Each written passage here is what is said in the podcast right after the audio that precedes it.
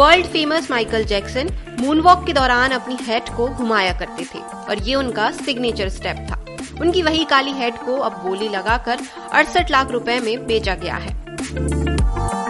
Head की बोली Paris में बने ऑक्शन हाउस, रॉक मेमोरेबिलिया में लगाई गई। इस ऑक्शन हाउस में लगभग 200 इसी तरह के खास आइटम्स नीलामी के लिए मौजूद थे। माइकल जैक्सन आज भी डांसर्स के भगवान हैं और कई डांसर्स आज भी इनसे डांस की प्रेरणा लेते हैं।